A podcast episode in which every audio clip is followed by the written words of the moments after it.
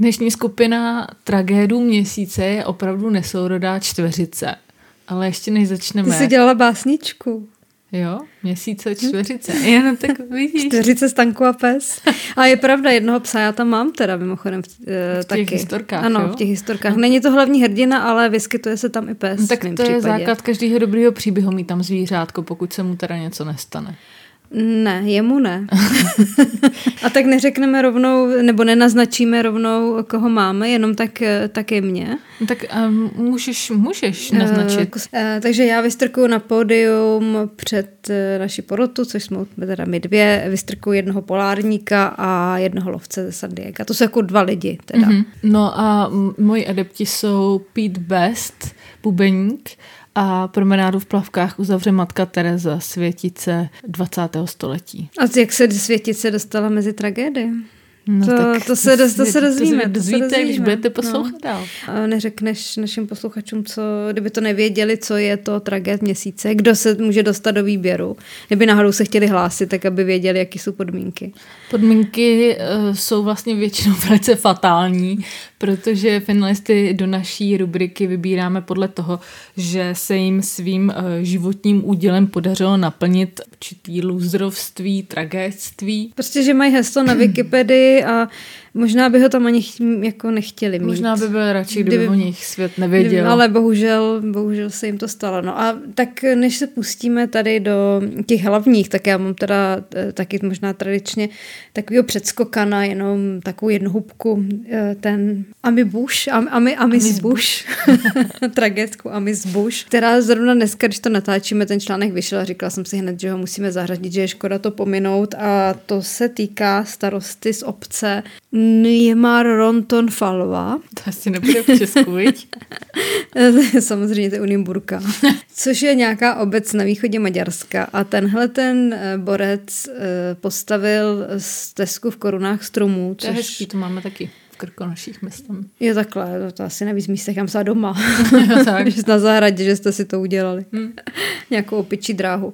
Eh, ne, někde prostě tadyhle u té obce, již jméno nechci opakovat, eh, což vlastně by bylo celkem fajn, akorát, že a vzal na to dotace z Evropské unie. Hmm. No akorát se ukázalo, že ten chodník udělal v korunách stromu, který ale vykácel. A odůvodnil to tím, když se na to přišlo, eh, že je vykácel proto, aby měl peníze na spolufinancování toho projektu, což je prostě úplně absurdní. Načež teda, když ho lidi začali obvinovat, že jestli mu to nepřijde trošku divný, hmm. tak se hájil tím, že jako o co jde, že on přece tam ta stezka bude, protože on tam dal sazenice rychle rostoucích stromů Jo.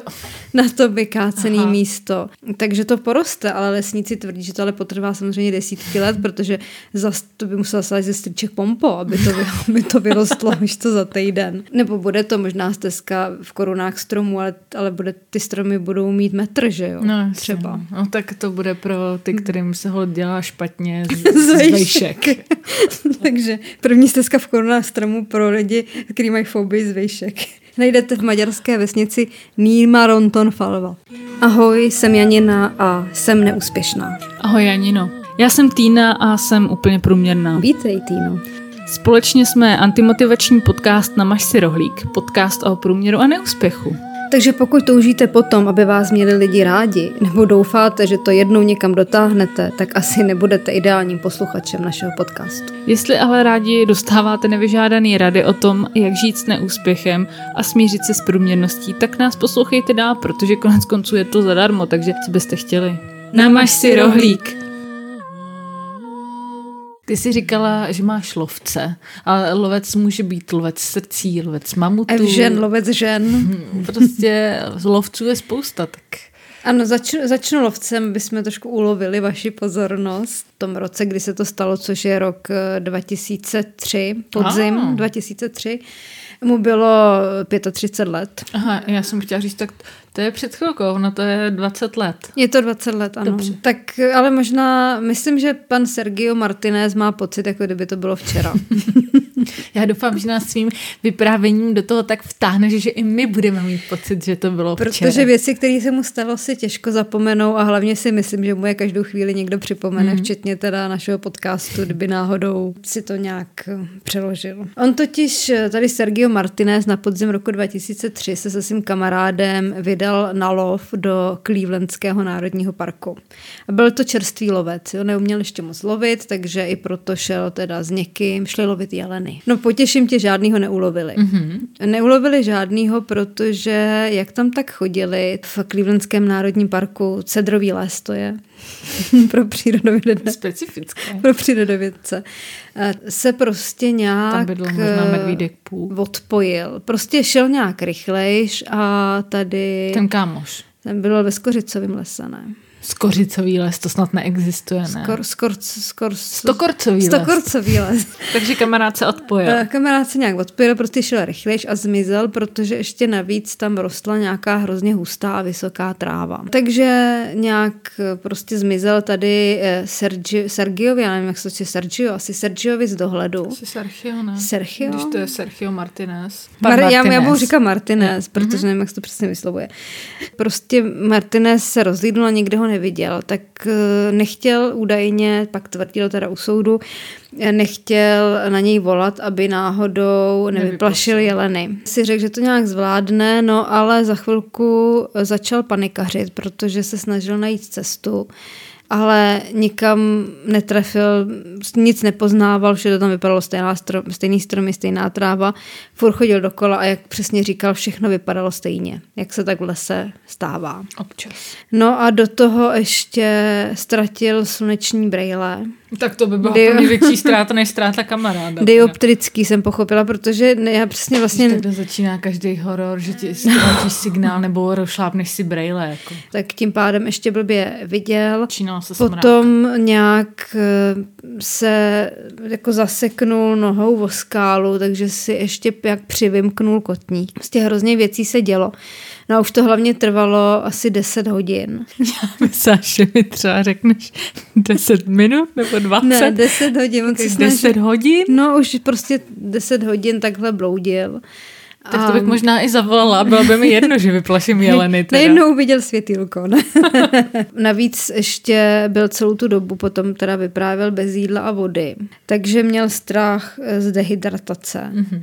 A hlavně se bál, že umře. Ta výpověď u soudu cituje, že říkal, nechtěl jsem, aby mé tělo našli v nějaké rokli. Sice měl sebou čutoru s vodou, jenomže nějaký nestihnul úplně naplnit, takže vlastně ani pít úplně nemohl, měl strašnou žízeň, hlad a, a prostě se bál a furt bloudil. Takže ho nenapadlo, než vyslat signál. A díky tomuhle signálu ho našli eh, s vrtulníkem záchranáři, který mezi tím zburcovali nějakýho známý, nevím, jestli ten kamarád, který, o kterým už tam není řeč, takže podle Hmm. mě normálně dorazil k okraji lesa. A pak mu došlo, že tam byli dva, nebo nevím. Prostě každopádně s vrtulníkem se ho vydali hledat a našli ho díky tomu, tady vy- vypráví zástupce šerifa, že zahlídnul eh, tady Martinéze díky tomu, že stál eh, na vrcholku nějaký skály a mával a kolem něho hořelo zhruba 50 metrů čtverečních křoví. Tak ho naložili, prý v tu chvíli trošku blouznil, takže jako ty první eh, otázky, jako co se stalo, úplně asi nejsou nějak směroplatný. Eh, ho pak vyslýchali a zajímalo je, co se teda vlastně Odehrálo. co se vlastně jako odehrálo a jak vzniknul tady ten ohníček. A on jim tvrdil napřed, že eh, vystřelil z pušky, aby na se, že ho napadlo prostě, že vystřelí z pušky, aby na sebe upozornil a že ten eh, výstřel způsobil ten požár. No jasně. Přesně tohle mu řekl zástupce šerifa. a to ještě snad tvrdil pak ještě, že ten výstřel byl dokonce náhodný, nebo prostě úplně nějaký takovýhle si to Nonsense. cucal z palce. No ale pak teda pochopil, že to nemá smysl a přiznal, že ten požár založil úmyslně, že schromáždil nějaký klacíky a zapálil je, pak mu to přišlo blbý, tak je uhasil, no jenomže pak zjistil, že jiným způsobem na sebe prostě neupozorní, nevím, jestli neměl mobil, nebo tam No třeba nebyl jsem signál. chtěla říct, jo. za co se omlouval, teď mu šlo o přežití, že jo. Akorát, že za co se omlouval, to ti řeknu hned, protože eh, on ten oheň teda zapálil, ještě navíc měl štěstí, že eh, měl v kapse lovecké vesty zapalovač. Díček se nediví, že ho napadlo tohle, že bude oheň vidět. Jenomže on zrovna foukal nějaký blbý vítr. A vlastně z jeho vohničku se stal jeden z největších požárů v historii Kalifornie. Při kterým eh, schořelo přes tisíc kilometrů čtverečních, přes 2200 baráků, Počkej, jako vážně. z toho většina byly rodinný baráky a umřelo 15 lidí. To si děláš srandu. Tak už chápu, Jenom proto, že. Martiné se bál, že zemře na dehydrataci a neměl vodu v čtoře. Takhle, jeho strach ze smrti nějak nedegraduje, ale to, to byla Z těch asi 15 smůla byl jeden ne? hasič, ještě ti řeknu. To byla asi smůla, nejenom, že to nějak zrovna zafoukalo. Prostě. Škoda za 1,3 miliardy dolarů. Takže s tímhletím uh, Martinez byl sice zachráněný, no ale přišel mu lidi říkal, že ho tam měl nechat. Možná si i sám říkal, Hmm. mm. kež bych ještě doteď byl, kež by teď tady nerostla rychle nějaká tráva, v který bych nebyl vidět. Jo. Ho zatkli, pak ho nějak, myslím, pustili, vyšetřovali ho na svobodě, že on z toho sám byl chudák, která no, úplně zdrcený. Tak trošku. Jako. Ještě ho obvinili navíc za lhaní, protože jim napřed tvrdil, že mu omylem vystřelila ta puška, že jo? Hmm. Takže ještě tam měl nějakou lež. No a když měl ten soud, tak eh, ten soudce byl velmi schovývavý, mm-hmm. bych řekla. Že jednak řekl, že to je samozřejmě něco jiného, než kdyby odho- odhodil nedopalek, nebo nedej bože, teda schválně se pokusil o nějaký žhářství a že vlastně dělal jenom to, co ho naučili. On předtím absolvoval lovecký kurz a tam ho přesně učili, že když eh, neví kudy kam, tak má založit oheň, aby ho lidi našli. Že jo? Přičemž on mohl dostat až pět let vězení, což mi teda jako horní hranice stejně nepřijde nějak eh, No to moc. kolik jako umřelo lidí. Ale nakonec, eh, což teda jako mnoho majitelů těch baráků taky požadovalo, aby, aby dostal teda tenhle nejvyšší, eh, nejvyšší trest, ale jednak někteří, samozřejmě jak to tak v Americe bývá, uznali, že částečně ten požár se rozšířil i díky tomu, nebo kvůli tomu, že ten systém úplně nějaký pomoci tam nefunguje, že hodně tam zasahovali nějaký dobrovolný hasiči, ta koordinace, prostě znáš to tady u těch velkých věcí, se vždycky něco trošku mm. ukazí. Takže tomu taky pomohlo, ale z, vypovídali tam teda i nějaký ty lidi, kterým to sebralo ten barák a z toho mě teda zaujala, některý byli takový jako smířlivý, ale třeba tady paní Dona Mulhollandová před Martineze, který tam s pláčem stál za tou soudní lavicí, tak mu hodila eh, píšťalku a řekla mu, ať na ní zapíská, až se příště ztratí, že to používají lovci. A ještě mu poradila, aby se vydal na západ a eh, až bude mít mokrý nohy a pak, že má rozdělat oheň. Jo, mě ho tak trošku líto. On se prostě jako bál, víš, ale... No, jako vím, no. Takže nakonec, kdyby tě to zajímalo, tak teda soudce mu dal 6 měsíců v nějakém zařízení, jsem pochopila, nevím, jestli to má nějaký český ekvivalent, tam, že to bylo jakoby vězení, ale z něj prostě každý den odcházel na nějaký prospěšný práce a tak, mm-hmm. takže spíš takový tábor trošku. Tomu um, chodit do kostela a do práce a na veřejně prospěšný práce těch dostal 40 dní. Taky měl zaplatit 9 tisíc dolarů náhradu škody. Se bál, že půjde na pět let do vězení, ale ten soudce prostě řekl, že už tohle je pro něj dostatečný trest, že to život tím lidem nevrátí hmm. a že viděl, jak teda Martinez je jako zroucený. No, No prostě jako ještě je to, ho litu. Je, je to tragický, ale popravdě řečeno je mi ho líto, protože mm. upřímně nevím, jestli, jako dobrý to, že na začátku lhal, to prostě nebylo úplně chytrý. Já nevím, já si představím, že jsem v jeho botách a No to ale podle mého právě z něj dělá toho tragéda, že, že on je v tom chudák úplně nevinně, Hmm, ale no, přitom jasně, no. celý život bude tady Sergio, Sergio, nevím jak se Hmm. čte, eh, Martinez, ten, co podpálil Hmm. no Národní bude. park v Clevelandu. To, jo. jako prostě, to má za následek jeden z největších uh, požárních katastrof do roku nevím kolik, tak to už holt nikdo neodpáře, no. Už, eh, no, myslím, že už ani táboráček si neudělá. Takže ty pro ně nemáš ani jiskru pochopení, jo? Jsem čekala, jestli přijde nějaký takovýhle, eh, takovýhle for, ale víš co, já tyhle uhlíky nebudu rozfoukávat. Jsi s nás zapálil? Nezapálím.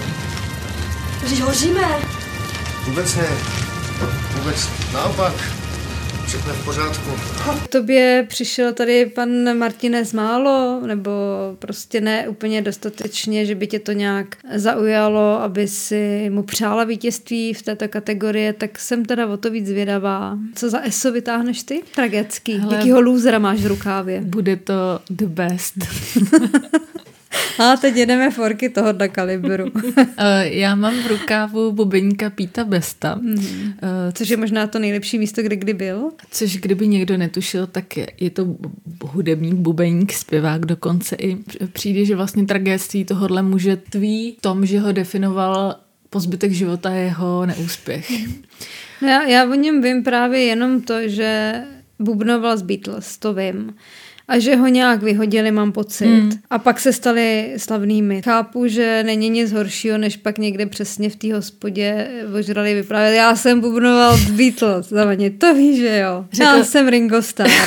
Řekla jsi to pr- prakticky ve zkratce jako moc hezky. Já k tomu samozřejmě chci přidat Jo, ty promiň, podrobnosti. promiň. ne, to je v pohodě. No. Já jenom právě na schnutí. No ty neznám, na ty jsem Představ zvědavá si, právě. představ si, že, že dobrý, že se tady tohoto stalo, jo, že opravdu on fakt eh, prostě ty Beatles ho vykopli fakt skoro jako měs, dva dny předtím, než eh, se stali pomalu známejma. A teď si představ, že celý ten svět ty Beatles hmm. prostě miluje, ne? Když je na každém kroku prostě, A co, kde všude se ještě? zapsali, že jo? A on jenom musí sedět a totálně drtit úplně ty pěsti, protože on samozřejmě s někým z nich od té doby absolutně jako nepromluvil, že jo? Má jako Ač teda oni říkali, že ten rozchod byl velice přátelský a poklidný, tak to tak samozřejmě nebylo. Takže pojďme si říct, jak to opravdu bylo. Takže Pete Best je označován v hudbě jako prostě největší smolař ever. Prostě tě oni ho vykopli opravdu týdny předtím, než vydali eh, oficiálně Love Me Do, což byla prostě písnička, která je vykopla. Vykopla ke hvězdám. Kdy to celé začalo, bylo v pozdních 50. letech, kdy on ještě hrál eh, v kapele, která se jmenovala Quarrymen a hráli tam prostě v Liverpoolu v takovém kaféčku, který vlastnila jeho máma, jo, která mimochodem v tomhle příběhu hraje taky občas jako takový druhý bubny v tomhle případě, ale přijde mi takový jenom příhodný prostě eh, k týpkovi, který ho tady dávám do tragéda, takže vlastně za ním taky celou dobu stála ta jeho máma.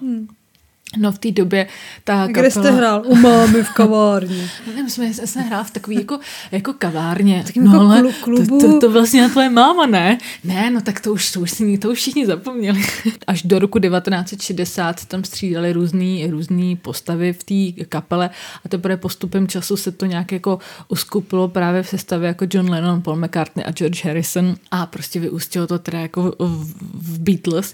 Oni potřebovali, že jo, eh, bubeníka, takže chlapci si padli, padli do oka asi poprvé a naposledy. Uh, mimochodem teda tu kariéru ta maminka pomáhala rozjet ještě jako, jednak teda jim proskyt, poskytla uh, ty prostory na to hraní, ale dokonce jim tam domluvila i angažma ještě v nějakém jiném klubu. Takže prostě To trošku připomíná- nebejt jeho mámy, tak ani Beatles by prostě nikdy To trošku připomíná začátky divadla Sklep. jako podobný duch, ale... Je docela, docela zajímavý, že předtím, než teda pořád se bavíme o tom, že nebyly takový hvězdy, jo.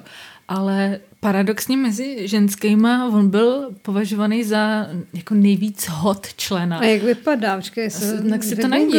A on protože- jako jediný právě se rozhodl, že nebude nosit ten jejich účes při, příšerný. A to už oni měli takhle jako ještě než byli jako do Beatles? No oni už, už pak byli do Beatles, ale Jako než byli ty, ty, jako ty slavní, tak už měli eh, ty účesy? mm, co jsem našla na fotkách, tak už jako je Jo, mají jo, on rovnou. má spíš takový Elvisovský náčes, to je on, ne? No jasně. Hmm. A oni jsou prostě totální ucha, že jo. A on byl prostě údajně mezi, mezi dámami tedy Tak abych si teda vybrala Hmm. Mimochodem jinýho. věděla si, že ten styl účesu, který Beatles měli, to já jsem třeba nevěděla. Se jmenuje Hrnec. Ne, že se to jmenuje mop top. no. Smeták, jako prostě, jo, ale tak on, uh, on to prostě nepřizal ty jejich účesy, takže už tady tímhle s tím se začal lišit. Tak možná tím je právě naštval, že chtěl být jiný. Že oni tam všichni vypadali trošku divně a pak najednou tam přijde někdo, kdo se češe na Elvise. Víš, tak hmm. jestli neměli pocit, že si říkali, hele, a on chce být jako, on chce vybočovat, on chce, my všichni vypadáme jako idioti a on chce vypadat No jasně, prostě musíme všichni jako vypadat fešák, jako idioti. přesně. Takhle to nepůjde. Když podle Kastrolu, tak ale všichni podle Kastrolu. Mm. Dokonce, co mně přijde jako vtipný, že mezi jeho největší úspěchy, teda krom toho, že byl údajně nejoblíbenější člen kapely, eh, jako v očích teda fanoušků, takže se jako bubeník dočkal vlastního pěveckého čísla. Wow!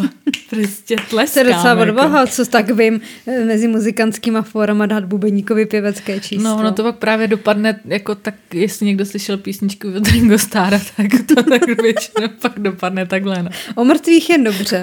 Ty ten Nebo to ještě žije. Tak pro mě už je mrtvý. Promiň, Ringo. Mezi další jeho úspěchy se řadí to, že si prej při jednom vystoupení v únoru 61 dokonce zahrál v popředí pódia před všemi ostatní. Mně se líbí, já ještě úplně přesně neznám podrobně ten jeho případ, ale už teď je mi jasný, že člověk si musí zapsat každý drobný úspěch. Víš, že Beatles řeknou, třeba když se zeptáš Paula McCartneyho, tak prostě dobrý, byl jsem slavný a hrál jsem pro královnu a ne, jako nemá smysl tyhle ty drobnosti si pamatovat. Ale Dostal tady jsem řád, jsem prostě tady jako rytíř, Řády. nebo... Ale Pít si pamatuje, že toho dne v tu hodinu hrál vepředu na pódiu.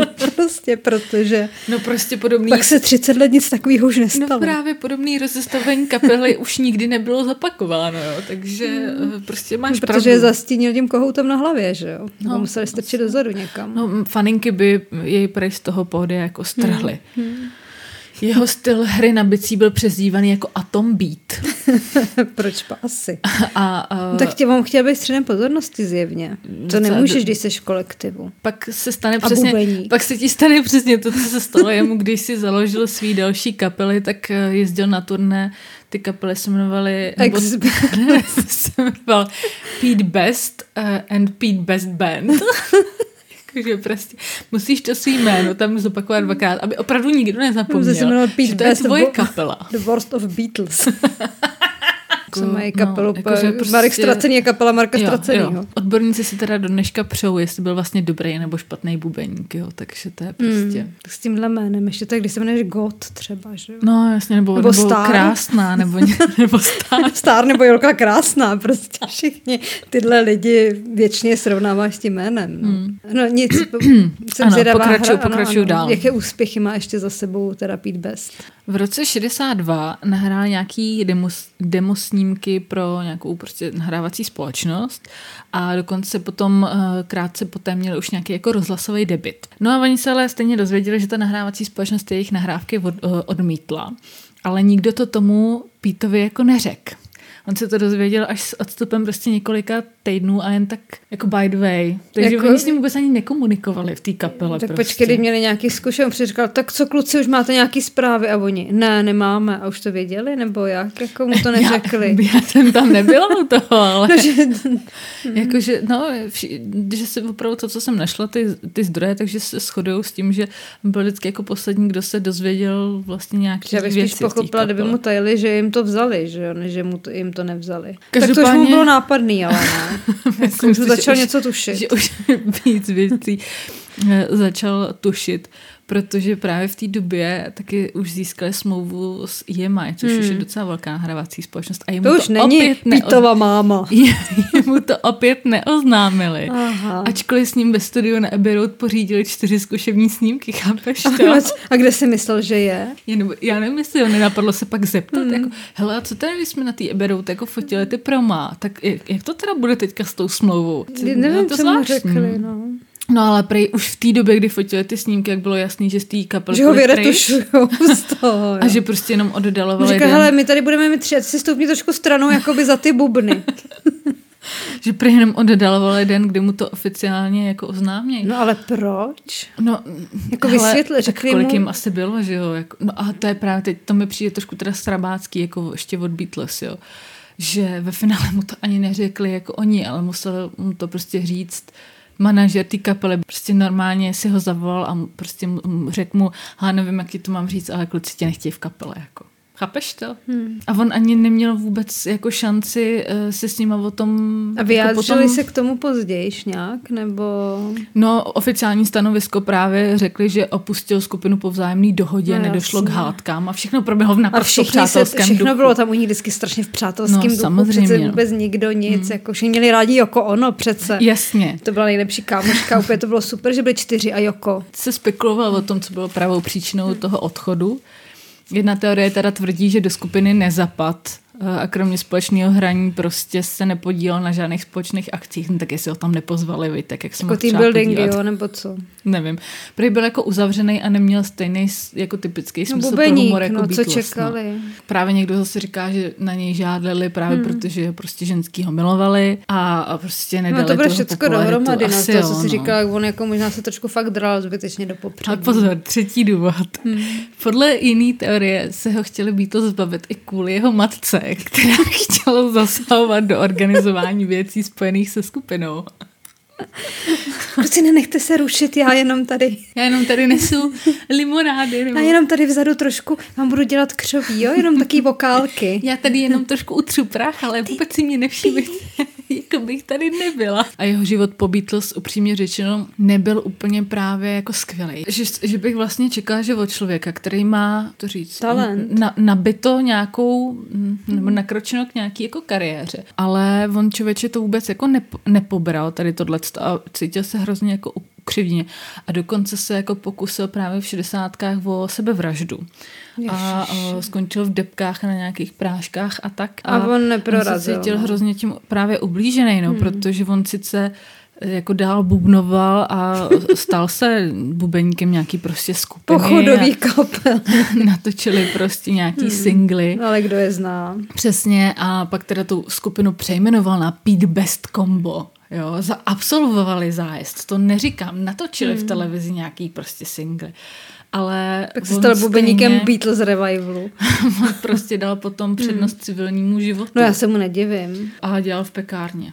Ježíš Maria. Hmm. No a v devadesátkách prostě se zúčastnil jako nahrávání několika vzpomínkových alb, nějakých rock'n'rollových písniček ale prostě no si sám sypal sůl do ran, ale tady. Pokaždý, když, když se, že bylo třeba nějaký nějaká vzpomínková akce hmm. ohledně Beatles, tak jeho tam třeba jako zvali nebo nějak to jako řešili a on to prostě podporoval, že on jako tady v tomhle tom jako živil a největší vtip mi prostě přišlo to. Ale přitom se tam s nima nepotkal. Ne, největší vtip mi přišel jako to, že největší mění, který on viděl, bylo na tom, když mu konečně začaly prostě plynout jako tantinami hmm. z nějakých těch jako nahrávek, jo, nějaký prostě uh, komplet uh, Beatles Anthology, hmm. tak suma prostě, kterou za to jako inkasoval, nebyla nikdy zveřejněná, ale prostě tam bylo jako desítek nahrávek, ve kterých on bubnoval, ale uh, podle neoficiálních teda zpráv se to pohybovalo v řádu milionů dolarů. Jo. Hmm. Takže ty si vím, že ty stejně ve finále inkasuješ peníze prostě na, jako takový Že nemusíš prachy, dělat v pekárně ani. že prostě hmm. jako jednou ti přijde šek za to, co si vlastně ve svém životě nejvíc jako ti nevyšlo, tak za to ano. inkasuješ jako to každý. Každou chvíli Přesně, ti každý, připomíná, že chvíli. jsi prostě tenhle loser to, že no. vlastně z toho žiješ. No takže v současnosti vystupuje pořád se svojí skupinou Pete Best and Pete Best Band. Když to budeš opakovat, tak to lidi nezapamatují. A dokonce se svojí uh, skupinou hrál i v Česku v Ústí nad Labem. tak to samozřejmě má prostě mezi těma zavírá vepře... kruh tohleto. Hrál vepředu na pódiu a pustí nad labem. To jsou prostě jako... To už asi faninky Highlight... pódium nestrhuje. No. ty jeho, možná on ho strhnul. No. Ne, já se fakt chudáka představu na těch vzpomínkových akcích mě překvapila, že takhle on se tam tejrá, ale úplně si to přesně představuju, že oni ho představí tady tím, že protože co jiný oni mají říct, on nic jiného, co by ty lidi znali není. Jak Jsem řeknou, Pete Best, přijde, přijde prostě člen Beatles a teď všichni čekají jako z těch čtyř, že jo, nebo z těch čtyř, z těch čtyř živej, od dvou živej. A najednou tam přijde tenhle ten strejda a oni, co, kdo to je? a oni, revival, Pete Best. A Ticho, takový ten potlesky jenom doznívající. To nikdo jenom tak opatrně nekoordinovaně tleskne. No. A on, ahoj, pustí.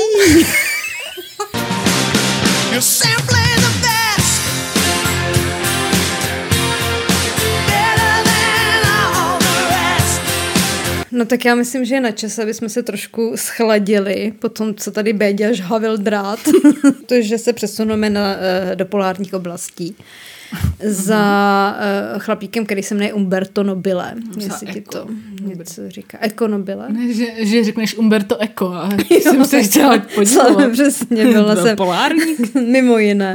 Jakoby nestačilo, že už takhle je to Bůh více všecko, tak ještě byl na severním pólu.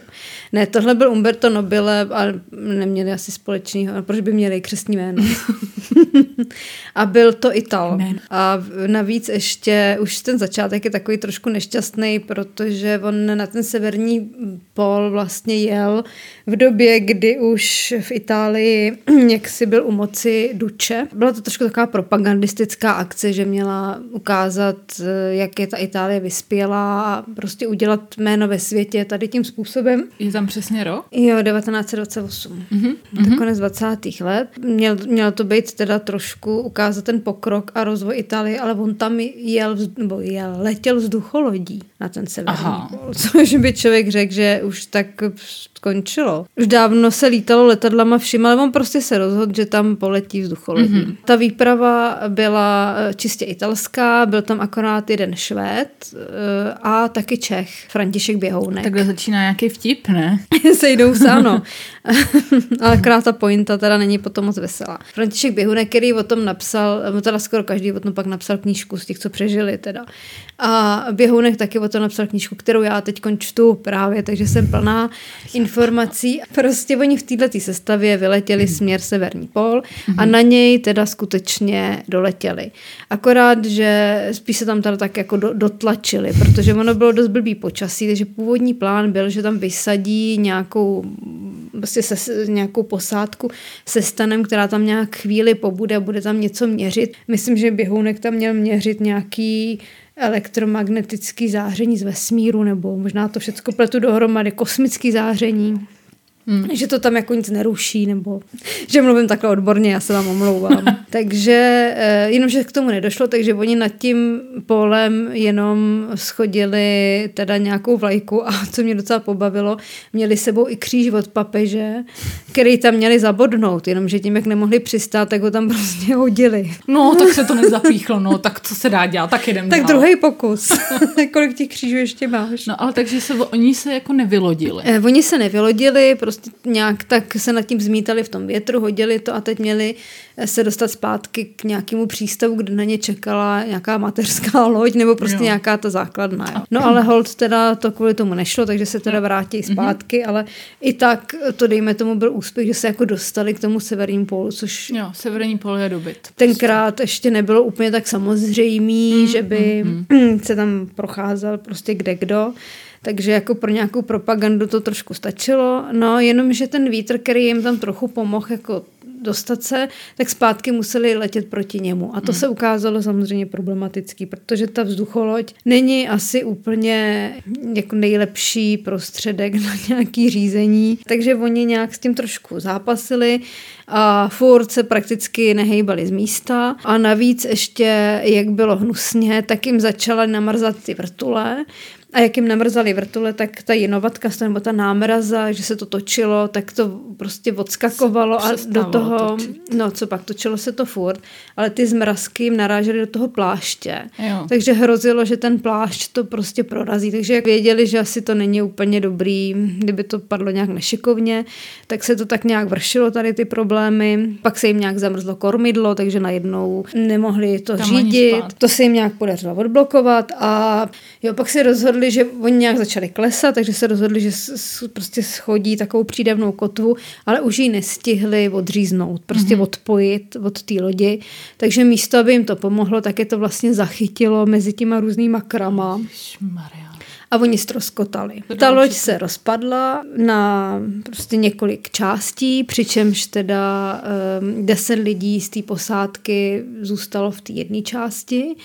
Z toho devět se zachránilo, ale jeden, ten tam zemřel na nějaké vnitřní zranění, než zjistili. Než ho snědli. Ne, ne, ne, snědli ho, ale jako přišlo, přišlo mi zajímavé, že ho měli pár metrů od té svojí v jako tam, kde oni zůstali vyset, tak věděli, že tam je, no a pak jednou prostě zmizel, protože tam ty kry se pohybovaly, hmm. že jo, takže se prostě potopil a pápá. No a asi tři lidi, vlastně jak se ta vzducholoď rozprskla, tak tři lidi jakoby se, oni, oni se urvali prostě nějak svou spodní kabinou a, a ta část jako zase získala tím pádem vejšku, že jo. Mm-hmm. Jenomže v té části byly, byl, byla taky prostě pár lidí, kteří teda tím pádem odletěli někam k neumětelům. Tyva, to je drama. Chápeš? A ty už nikdy nikdo neviděl. Takže takhle tam zůstalo teda devět lidí a pes protože ten Umberto, no, ten Umberto Nobile měl sebou jako maskota uh, psa. Někde mezi tím taky přistál. Měli halucinace. taky měli tím pár dva měsíce v kuse. Než je zachránila uh, sovětsk, sovětský ledoborec. Protože pes tam s nima byl jako celý dva měsíce, než je zachránili, ale takhle jednoduchý to jako úplně nebylo. Jo. Jako takhle to je spíš takový tragický než tragický, jo, no. tenhle příběh. Ale tam se si stalo fakt i pár jako tragických věcí tady v té situaci, mm-hmm. jo, mhm. protože si řekneš tak jako dobrý. Oni teda měli malinka to štěstí v tom, že s nima, že našli z té vzducholodi spoustu různých jako vybavení, mimo jiné ten polární stan, takže mohli být v nich, v něm, protože vlastně dva lidi měli zlomenou nohu. Tak ty mohli spát venku. no, ty měli, byli právě vnitř a jeden z nich měl ještě k té noze zlomenou ruku. Co to je za výhodu? Jako, nebo no ne, se tam líp, jako ne, to není výhoda, ale že oni teda tím pádem byli skoro celou dobu v těch stanech, spousta z nich byli nějaký vědci, někdo z nich měl hmm. i polární zkušenosti, takže nebyli úplně, rozumíš, jako kdyby nás tam prskli. My dvě, jak jako se... Sergio prostě. jako Sergio na polu. jako Sergio na polu. že by se rozlít a řekl. I když to nabízelo teda spoustu takových nebezpečí, přesně, že oni se tam usídlili na nějaký ty kře, no jenom, že ty kry, že jo, samozřejmě různě se tam přeskupovali, jako pluli a tak. Navíc tam chodili medvědi, dokonce jednoho zastřelili, takže ho tam pak nějak rozporcovali a to maso pověsili a jedli ho celý ty dva měsíce, když už ke konci už si umíš představit. No jasně, ale tak jako je to pořád docela dobrý, že měli aspoň něco, že? Jo, je, je to lepší než nic, ale prostě... Jako chápu, že když už 15. den máš furt medvěda, tak už se ti to asi přejí, ale na druhou stranu no. nemusíš jíst kolegy, takže... Zatím. Hmm. No. Takže prostě takhle, takhle oni tam nějak, nějak jak žili, to jsem úplně nechtěla vyprávět, ale ne všichni. Ty, co neměli ty nohy, nebo respektive měli je ale zlomený, tak tím nezbývalo, než tam zůstat, že jo. Ale pak tam byli lidi, kteří chodit mohli a nechtělo se jim čekat na kře, kam je to vodvané, nebo jestli se ráno neprobudí a krapot nima nebude prolomená a oni nebudou utonulí, že jo. Tak se prostě rozhodli, že by bylo fajn možná nějak někam dojít. Někam se jo, než čekat, že teda zkusí jít.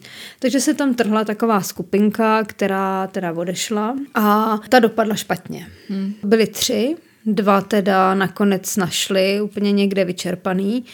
Třetího nenašli a podle výpovědi těch dvou, on šel, už měl zlomenou ruku, ale k tomu prej nějak eh, mu omrzly nohy nebo co cestou. Mm. Takže údajně ty dva, podle jejich výpovědi, teda poprosil, aby ho nechali někde cestou ležet, že už to nezvládne. No ale jsou tam určitě nějaké jako rozpory v tom té výpovědi, i, ale nevím, do jaký míry je to teda pokus o nějaký skandál, že je i podezřívají, jestli náhodou oni jako s ním nenaložili jako s tím medvědem třeba, mm-hmm. jo, protože mm. jeho tělo se každopádně nikdy nenašlo. Ale to zase není nic podivného, jak se to tam všechno hejbe, no, tak prostě. Mm. No a mezi tím teda zůstal ten, ta torzo toho tábora zůstalo na, na té kře. kře, kde oni naštěstí měli nějakou radiostanici, našli. Ale ta nebyla uh, přijímací, byla jenom vysí, nebo, nebo prostě nějak na nějakých vlnách, ale já tomu vůbec nerozumím technicky, prostě každopádně museli někde chytit nějaký signál a problém byl v tom, že ta jejich loď, která je měla dávat signály do té vzducholodi, tak nějak se úplně nepřetrhla v tom, když už jak jim bylo jasný, že oni někde ztroskotali, tak se nějak úplně nepřetrhli v tom, aby se snažili zachytit ne. nějaký jejich hmm. vysílání. Ale tím, jak vysílali na těch krátkých vlnách, omlouvám se, si říkám úplně nějaký nesmysly, tak v té době bylo spoustu prostě radionadšenců. Takže tu jejich zprávu zachytil nějaký Nikolaj Schmidt, což byl sovětský radioamatér. Ten to prostě doma zachytil někde na dvorku, nebo já nevím prostě, hmm. jak to vypadá u sovětského radioamatéra. A nahlásil to teda nějakým sovětským soudruhům a ty to nahlásili ty italské lodi. Akorát, že on jim nějak blbě rozuměl, takže nahlásil jako, hele, chytnul jsem ten signál, ale řekl jim vlastně blbý ty, to místo. Takže to ještě chvilku trvalo, no nakonec teda oni tam byli od konce května a teprve nějak 9. června ta radiostanice na ty italské rodi zachytila ty souřadnice a začalo se prostě něco dít. I tak tam byly celkem jako dva měsíce. Jo. Teď se do toho vložili teda, jako by ta loď tam byla, teď, teď jako záchranáře vy- vyslali prostě kromě Itálie, z Francie, Němece, Finové, Sověti, Švédové, prostě všichni tam najednou jako chtěli je zachraňovat, protože to je samozřejmě senzace, že jo. Koordinace veškerá žádná. Takže jim se třeba stalo, to muselo být fakt jako hrozný, že oni třeba viděli i ty letadla, jak při, Ale při to- nemůžou přistát, že jo? ale ty letadla je neviděli. neviděli, Hmm. jo, protože prostě v té šedý tý, jako, neměli šanci. No nakonec se to nějak jako povedlo a dokonce i prostě nějaký spojení a tak dále. A bylo prostě dohodnutý, že švédský je- letec jeden pro ně doletí, protože má letadlo s těma lyžama. Mm-hmm. Takže oni tam objevili poblíž nějakou kru, která měla asi tři metry, takže by se na ní dalo přistát. A on, že to teda zkusí, takže přiš, přistál tam, opravdu tam teda přistál, mezi tím jim občas chodili nějaký zásoby, takže mm-hmm. už nemuseli žrát jenom toho medvěda. On tam teda přistál, naložil toho Nobileho, On teda nechtěl jít první, ale byl zraněný a nějak ho přesvědčil tady ten švéd, takže ho odvez jako prvního toho kapitána, což nebylo pro morálku toho Týmu úplně nejlepší. úplně nejlepší a hlavně on to pak chudák schytal. Hmm. No a teď začíná ta zábavná část, protože on teda ho odvez a vrátil se tam, že naloží zase tu posádku, část té posádky, hmm. další, že by to bylo malé letadlo. No ale při tom druhém přistání ztroskotal. A musel tam s nima čekat, ale to není všecko, protože mezi tím jeden z těch lidí, který se za nima, nebo který se vydal, aby je našel, byl taky Amundsen. přesně tak. Jako fakt? Hmm. Byl taky Amundsen. On ale nějak nezískal přesně to letadlo, který si představoval, dostal nějaký horší, bylo, byly tam nějaké takovéhle věci. Mohlo to na to mít vliv, nemuselo, těžko říct. Každopádně milý Amundsen nikdy nedoletěl. A byl to jeho poslední let. Fakt. N- teďka se neví, co se přesně stalo. Někde se prostě zřítil do Bárencova moře, do teďka se jeho tělo nenašlo. Ta jeho snaha o tu záchranu z- umřel. To já jsem vůbec nevěděla, že on umřel jak, jako takhle. No. Jejich tady je výprava na, eh, na to, že To chtěli... úplně jak bermudský trouhelník, No, akorát prostě na severním pólu. že chtěli změřit nějaký kosmický, prostě jenom tak si tam chtěli schodit kříž a směřit si nějaký záření a přitom zabili Amundsena a ještě kvůli ním stroskotalo kde co a celkem teda eh, tady nějak pomřelo při téhle výpravě devět lidí. To je mě úplně, tvoje dnešní příběhy Yes, úplně mně zbouzejí lítost. já, no nevím, já nevím, proč mám nic tak veselýho jako ty, ale uznej, že to je teda docela zajímavý. No, je, je je to hrozně No, no, zajímavý no. no. právě. Možná já natáčím ráda tragéda měsíce, protože vždycky si uvědomím, jak opravdu jsem ještě tragéd začátečník, jo, Hmm, oproti některým lidem. Jako- Možná si myslím, že můj další adept by jim řekl, že problém všeho bylo to, když vyhodili ten křížek z- té vzducholodi. Ano, takže- v ten moment přestalo s nima prostě Bůh komunikovat. A... Takže Nobile ho dáváme k ledu, ten chudák stejně skončil potom totálně, musel do Sovětského svazu, protože v Itálii ho nikdo nechtěl. Mm, Představ si, že máš na svědomí smrt Před Amundsena, takový- jako nepřímo, ale No, prostě přesně. jako jo, Navíc že- všichni znají Amundsena, neznají tebe, že jo? Myslíš si, že jsi eh, mobilní operátor. Teda, aby jsme využili tadyhle ty prvoplánové vtipky, chceš taky nějaký říct? Přemýšlím, ale... Nebo jsi, nebo jsi zamrzla. Když vy říkáte, že jako sníte psy a žádní psy tady nejsou, jestli tím třeba nemyslíte, neurazíte se. Hleďte, ono to totiž vypadá, no. jako kdybyste chtěli sníst mě. Já chci mluvit o... Voyagiu. Víš, ne? Jasně. Víš, kdo to byl, ne? Jo, jo, jo, určitě, to je nějaký, to si teď pustí nějaký indický menu, ne? No, skoro, skoro de facto, jo. Chci hovořit o matce Tereze. Právě jsem úplně napnutá, jak už jsem říkala, jak se tahle ta, co provedla tahle stará hříšnice, že se dostala do tragéda měsíce. No. Hele, popravdě řečeno, já když jsem tohle zjistila, tak mě to strašně Co překvapilo. Ne, no, no, já rozhodně. Tak mě to úplně odzbrojilo, protože jsem přišla na to, že to vlastně neví úplně moc lidí, ale jsou proto docela pevný jako z, z, z, jak se tomu říká, důkazy v nějakých jako dokumentech, ať už natočených nebo napsaných, mm-hmm. nebo knihách a e, různých studiích a tak podobně, že to není jako jedna paní povídala. Ještě než začnu teda tady příběh matky Terezy, tak mi jenom přijde docela zajímavý, jak probíhá, když to řeknu blbě, konkurs na svatýho, nebo jak se udílí svátost. Ví, víš o tom něco? No, ne, no nevím, já jsem se tam nikdy nehlásila. Ale podle mě musí splnit nějaké požadavky jako co nejvíc různých, jako no. hodně třeba mučednictví tam asi musí no, být. má to ne? naprosto pevný řád, jak vlastně se někdo může stát uh, v katolické církvi svatým. Jako šance na to, že se posmrtně staneš světící nebo světcem, tak uh, musíš mít aspoň jeden zázrak teda v rukávu. Musí mm-hmm. si dokázat nějaký tvůj zázrak. A tím se dostaneš aspoň na kandidátní listinu. A potom jednom zázraku ale musí přijít ještě jeden minimálně další zá, zázrak, aby se z toho kandidáta stal člen to je trošku jak, jak, jak, jak, když se chceš dostat do komunistické no, strany. A tak právě proto to komunisti taky jako kopírovali ty církevní rituály, že jo. A ty zázraky posuzuje příslušná komise a konečný slovo má papež. Přijde mi docela, mně to prostě přijde úplně šílený v tom, že určitě, nebo musí ještě uplynout určitá doba od té tvojí smrti k tomu, aby si byl svatořečený. Což uh, u matky Terezy teda bylo jako velice rychlý. Oni vlastně svatořečili asi šest let poté, co ona umřela, mm-hmm. nebo tak něco. Ale mně to prostě celý přišlo jak nějaký konkurs do X Faktoru, že prostě papež je jako Simon Cowell. Možná to tak probíhá. A ty prostě chodí na to pódium ty svědci a prezentují ty svoje zázraky. Víš co, já jsem tady dla oh, traplý křížek prostě. To si úplně že na, tele, na TV Noé by klidně mohl probíhat nějaká takováhle reality show. Získej svatořa, svatozář. jako Jesus Christ Superstar. Uh, girls, you sounded like three cats being dragged up the motorway jenom jako, že mi to přišlo zajímavý. Československo hledá matka svatého. Ter- matka Teresa patřila teda k těm privilegovaným, hmm. protože papež teda Jan Pavel II. zkrátil lhůtu během, který mohl začít jako posuzování, zdali to vůbec jako světice je. Každopádně ptala se mě, co udělala za zázrak. První zázrak byl ten, že Intka Monika Besra, trpící rakovinou, si na břicho přikládala její obrázek a vyléčila se.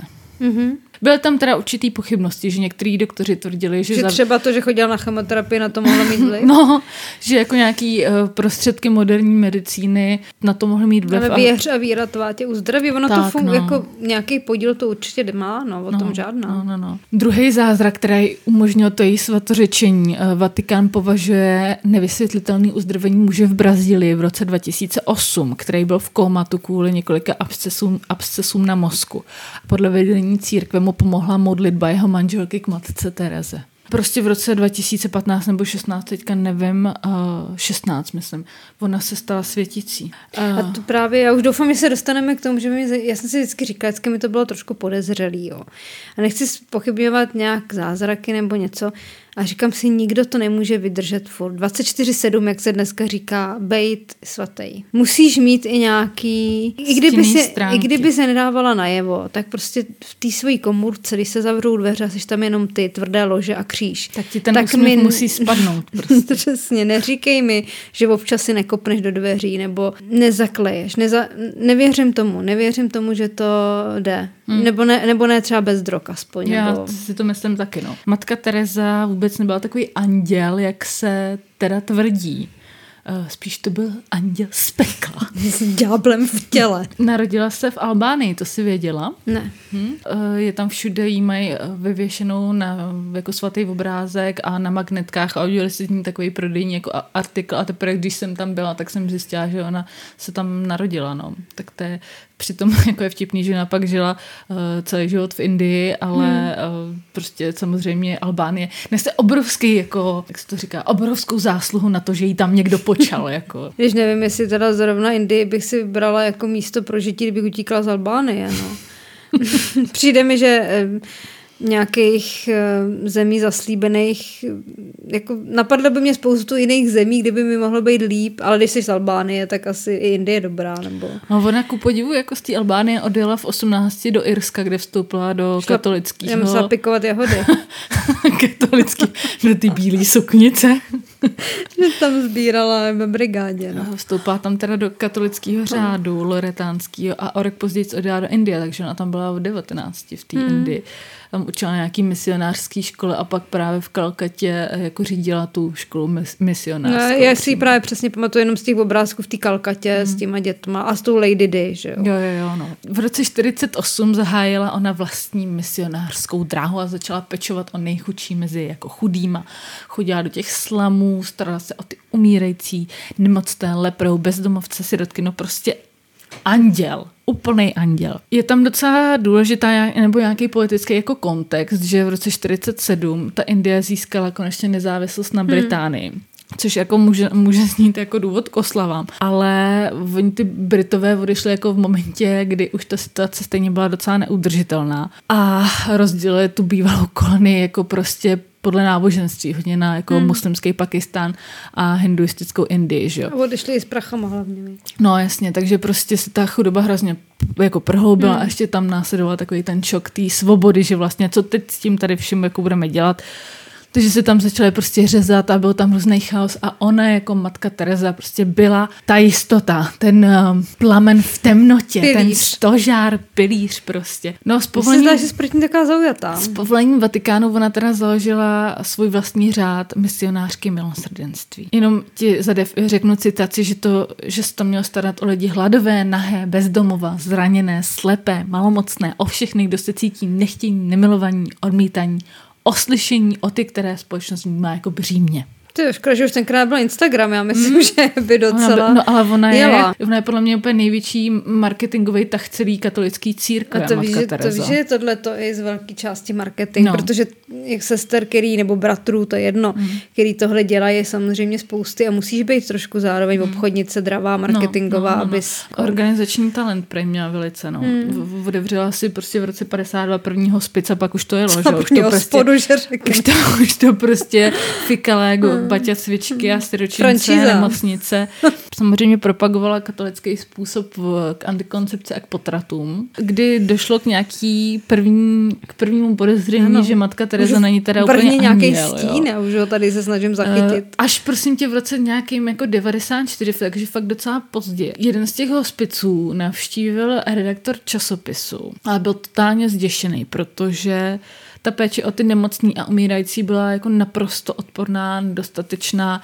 Oni tam umírali v neskutečných uh, bolestech, hygienické podmínky byly jako katastrofický, nedostatek doktorů, že jo, tak jako zdravotnice bez základních znalostí. Ona prostě spolíhala na boží prozřetelnost.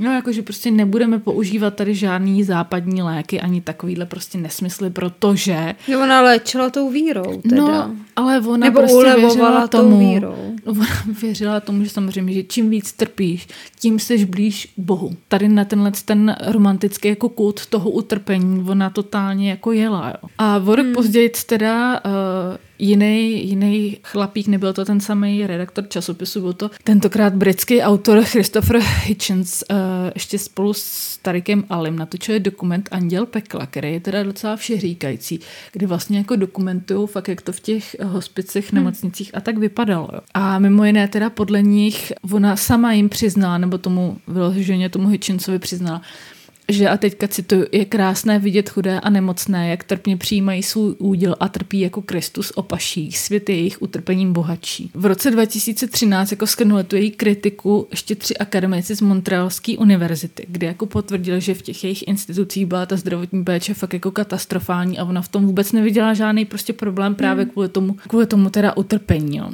Další jeden autor tady téhle studie řekl, že prostě z toho jako kultu chudoby ona udělala úplně že to hrozně romantizovala tu chudobu, hmm. že se vůbec nesnažila jim pomáhat, aby se oni z té chudoby vymanili, protože opět, že jo, prostě chudí a trpící jsou blízko Bohu. Docela čachrovala ještě s penězma, protože samozřejmě pro ten svůj řád dokázala získat eh, neskutečný finanční dary, které hmm. vůbec nešly do těch hospiců, ale posílala je třeba do, eh, do Vatikánu. A co mi přijde jako největší pokrytectví, když teda tady tvrdila prostě, jak přibližme se Bohu, že v momentě, kdy ona sama byla nemocná a stárla, takže se léčila na prestižních klinikách ve Spojených státech. Hmm. krom toho, že teda údajně prala nějak takhle ty prachy a přeposílala to, tak se nebála jako právě ani nějakých pochybných politických kontaktů. Si třeba vzala peníze od někdejšího haitského diktátora a když za to byla kritizována, tak na pomocí pak přispěchal svatý stolec, že jo, a všichni jako očistili to její jméno. Ještě autoři té zmíněné studie jako poznamenali, že po chemické havárii v nějakém bopálu, což teda vůbec nevím, o co jako jde, ale... Taky nevím. Poskytla otráveným jako útěchu svou modlitbu a medailonek Pany Marie, finanční příspěvek, ale už nikoli, že... Pozůstalosti bylo objeveno přes pět tisíc teologických dopisů a nesčetně listů, jako kterým ona psala těm svým misionářkám. A dokonce ona jim tam popisovala nějaký svý temný stránky a na závěr si jako přiznala, že není jistá svojí jako vírou v Boha a svoji duši popsala jako kus ledu, mimochodem. Jestli to taky není trošku taková, víš co, v rámci nějaký pokory o sobě nemůžeš tvrdit, že... No ona vyloženě jako řekla tohleto, jo. Můj úsměv je jen zástěrkou skrývající mnohé smutky a trýzně. Protože se však stále usmívám, lidé si myslí, že mé srdce přetéká vírou, nadějí a láskou a odráží mé hluboké spojení s Bohem. Kdyby tak znali pravdu. Ono je teda hrozně těžký samozřejmě, když máš nějakou takovouhle osobu, že tak všichni ti řeknou, no to je prostě jako fake, nebo ne, a každý je teda je jistý, že to není jenom nějaký plivání, víš co, um, jak senzace chtivý.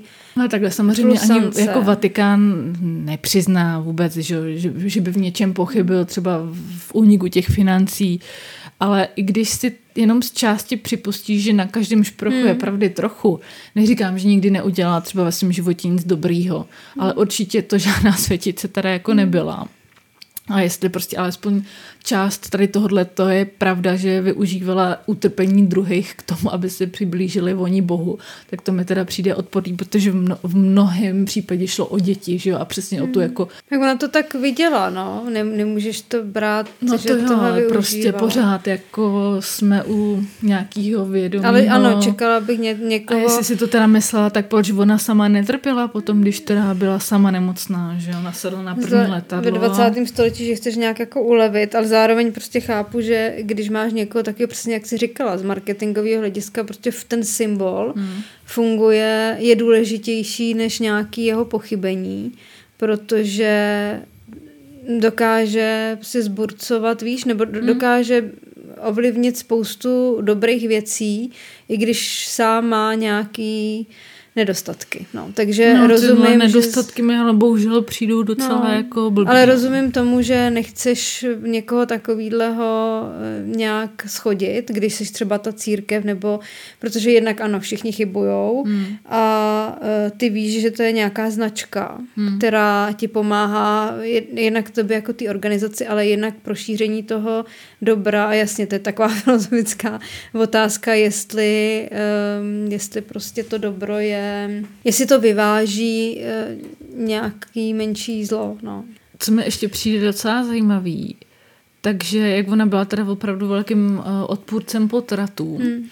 Tak ta její totální jako zásadovost pobouřila dokonce i Clintona. Dokonce jí ani jako uh, nepodal ruku matce Tereze. Mm-hmm. Každopádně ten dokument uh, Anděl z pekla normálně si můžeš stáhnout a najít a na ČSFD má 83%. Mm-hmm. Alespoň část pravdy na tom teda mm. být musí. Jo, věřím. Jak říkám, no. ona to sama to ani nepopírá s tím No. utrpením, že jo. No, protože, ano, protože to tak vidí, no.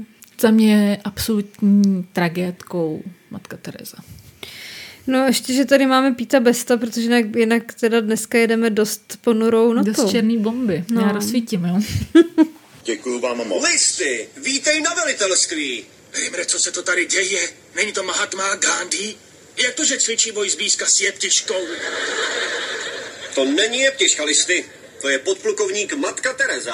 Já když jsem se dívala na ČSFD na nějaký ty komentáře, eh, jako k tomu dokumentu, mě baví docela jako to číst nebo nějaký recenze a tak, tak mě tady zaujala, že jo, vždycky prostě, ty hejtovačky lidí. tak eh, jak tady, že oni mají vždycky ty kategorie jako přehled, recenze, zajímavosti a tak, tak je tady pak hrají, to rozkliknu a tam Matka Teresa. a, to je, a pak už jenom ten režisér. Takže tím všechno. přiznávají, že je herečka.